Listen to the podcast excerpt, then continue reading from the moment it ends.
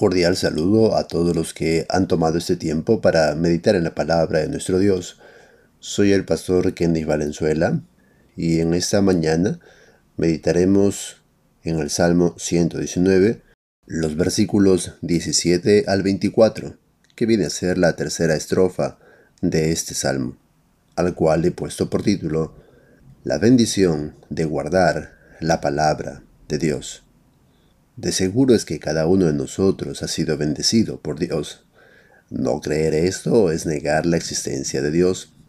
Pero, ¿a qué cosas llamas tú bendición? ¿Qué cosas son para ti bendiciones de Dios?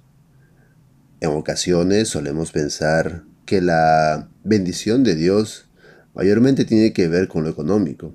Es decir, hemos dicho, ah, hoy día ha sido un día bendecido por Dios porque nos fue bien económicamente. Oh, el Señor me ha bendecido tanto. ¿Te refieres solo económicamente?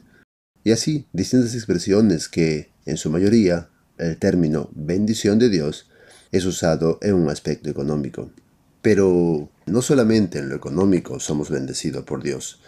Y el salmista comienza esta sección reconociendo eso. Haz bien a tu siervo. Haz bien a tu siervo ¿Deseas que Dios te haga bien hoy? ¿Deseas de Dios el bien? Estoy seguro que sí. Todos deseamos que Dios nos haga bien. Pero, ¿a qué bien te refieres? Pues el salmista menciona dos. Que viva, en primer lugar. Es decir, Señor, dame vida. Quiero que me des vida. Creo que cada mañana amanecemos vivos y Podemos agradecer a Dios porque nos ha dado vida. El salmista sabe que su vida depende de Dios y que es un bien de Dios. Pero no es lo único, sino que, siguiendo esa expresión, dice, y guarde tu palabra. ¡Qué bendición es la palabra de Dios para nuestras vidas! ¿Tú también consideras la palabra de Dios como una gran bendición de Él? Oh Señor, bendíceme. Señor, hazme bien. Quiero vida y quiero guardar tu palabra. Cada uno de nosotros debería desear tanto la palabra de Dios como desea la vida. Otra bendición de Dios es el poder darnos cuenta de cosas que otras personas no pueden darse cuenta al tener la palabra del Señor frente a sus ojos. El salmista estaba deseando poder ser capaz de darse cuenta lo maravilloso que es la palabra de Dios. Como decía Spurgeon, no necesitamos que Dios nos dé más beneficios, sino que nos dé la habilidad de ver lo que ya nos ha dado. Por eso el salmista dice, abre mis ojos y miraré las maravillas de tu ley. Muchos pueden aún leer la palabra de Dios con ojos naturales, y no pueden darse cuenta lo maravilloso que es. Cada uno de nosotros debería desear que el Señor nos dé la bendición de poder ver las enormes maravillas de su palabra y gozarnos en ellas. Que ellas nos den paz. Es otra bendición hermosa de la palabra de Dios. El poder apreciar sus maravillas. Otra bendición de guardar la palabra del Señor es entender que tan solo estamos en un lugar que no es nuestra morada final. Estamos de pasada, extranjeros somos. El salmista dice, forastero soy yo en la tierra, no encubras de mí tus mandamientos. Quiero conocer tu palabra porque es eterna, porque aquí tan solo estoy de pasada. No pertenezco a este lugar. Por lo tanto, quiero conocer más acerca de aquello que voy a escuchar por la eternidad. Es la palabra de Dios. Qué bendición en realidad de saber que este mundo para nosotros es pasajero. Es una transición simplemente. ¿Acaso te gustaría vivir en este mundo por siempre? Este mundo tan pecador, en este mundo tan depravado, tan lejos de Dios, que tiene tan poco de Dios.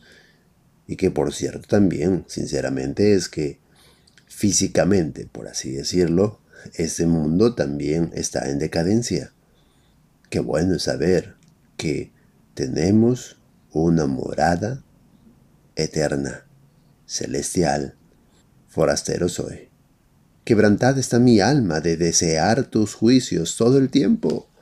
Oh, un alma que está ah, como triturada, como disuelta ante Dios, ¿no? Porque desea la palabra del Señor. Qué bendición es esto. No tenemos un alma orgullosa, no tenemos un alma pedante, un alma que se enorgullece y cree que es suficiente con lo que es y sabe, sino un alma quebrantada, que está dispuesta a la palabra del Señor porque la desea. Otra bendición de Dios es que no somos reprendidos por Dios. Porque el verso 21 dice, reprendiste a los soberbios, los malditos que se desvían de tus mandamientos. Sí, el Señor reprende. Claro que Él regaña, por así decirlo. Pero ¿a quiénes? Aquellos que están lejos de su palabra, aquellos que se desvían de sus mandamientos. Pero qué bonito es saber que a ti no te han regañado, ¿no? Cuando de repente en casa a papá llamaba la atención a tu hermano y tú dices, uy, felizmente yo no hice lo mismo, sino también recibía la reprimenda. Pero qué bendición es que el Señor no está airado contra el que hace bien, contra el que anda en su voluntad, sino contra el impío todos los días. Otra bendición de guardar la palabra del Señor, el salmista lo menciona en el siguiente verso, aparta de mí el oprobio y el menosprecio, porque tus mandamientos he guardado poder decir al Señor, poder orar a Él diciendo, Señor, ten favor de mí, mírame Señor, estoy guardando tu palabra, quita la afrenta de mí. La afrenta es una deshonra, algún estado o situación que pudiese causar burlas o insultos o de repente aún uh, chismes, ¿no? Puede ser alguna derrota militar, algún tiempo de cautiverio, alguna enemistad, cualquier cosa que sea una afrenta a su honra. El salmista está pidiendo, Señor, he guardado tu palabra, quita esas cosas de mí, quita el menosprecio de mí. Pero si no hubiese andado en los mandamientos de Dios, tendría motivos y fundamentos para pedir que Dios quitase cualquier tipo de afrento o menosprecio? Qué bendición hay en guardar su palabra, poder acercarnos a Dios con limpieza de corazón y pedir ese favor de Dios. Otra bendición de guardar la palabra del Señor es que podemos estar tranquilos, aun en los momentos de opresión, aunque hablen contra nosotros. Verso siguiente dice, príncipes también se sentaron y hablaron contra mí, mas tu siervo meditaba en tus estatutos. Que hagan lo que quieran, que digan lo que quieran. Hay personas que tan solo quieren destruir, hay personas que tan solo quieren tu mal, que hablen, que murmuren, que digan lo que digan. Yo medito en la palabra del Señor. Alguien decía, cuando hay oposición, la mejor defensa contra la depresión es ocupar la mente con la palabra del Señor. Uno no debe contestar a los opositores de la misma manera, según su necedad, sino más bien lo que podemos hacer es meditar en la palabra del Señor ¿Y cómo podemos meditarla si no guardamos su palabra en nuestro corazón? Entonces vemos que el guardar su palabra trae bendición. Verso siguiente dice, pues sus testimonios son mis delicias y mis consejeros. ¿Qué te deleita? Cualquier cosa que el mundo ofrezca será un deleite pasajero, circunstancial, momentáneo. La palabra del Señor permanece para siempre.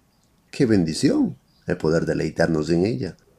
Consejos podemos recibir de muchas personas, y los hemos hecho seguramente, en ocasiones equivocadas. El hombre hierra, la palabra del Señor no. Qué bendición entonces que la palabra del Señor pueda ser nuestro consejero, porque su palabra es fiel, permanece para siempre. ¿Hayas tú también bendiciones en guardar la palabra del Señor? Espero que sí. Por lo tanto, búscala todos los días. Acércate a ella todos los días. medita en ella todos los días, porque hay bendición. Que el Señor te bendiga y guarde el día de hoy. Hasta la próxima.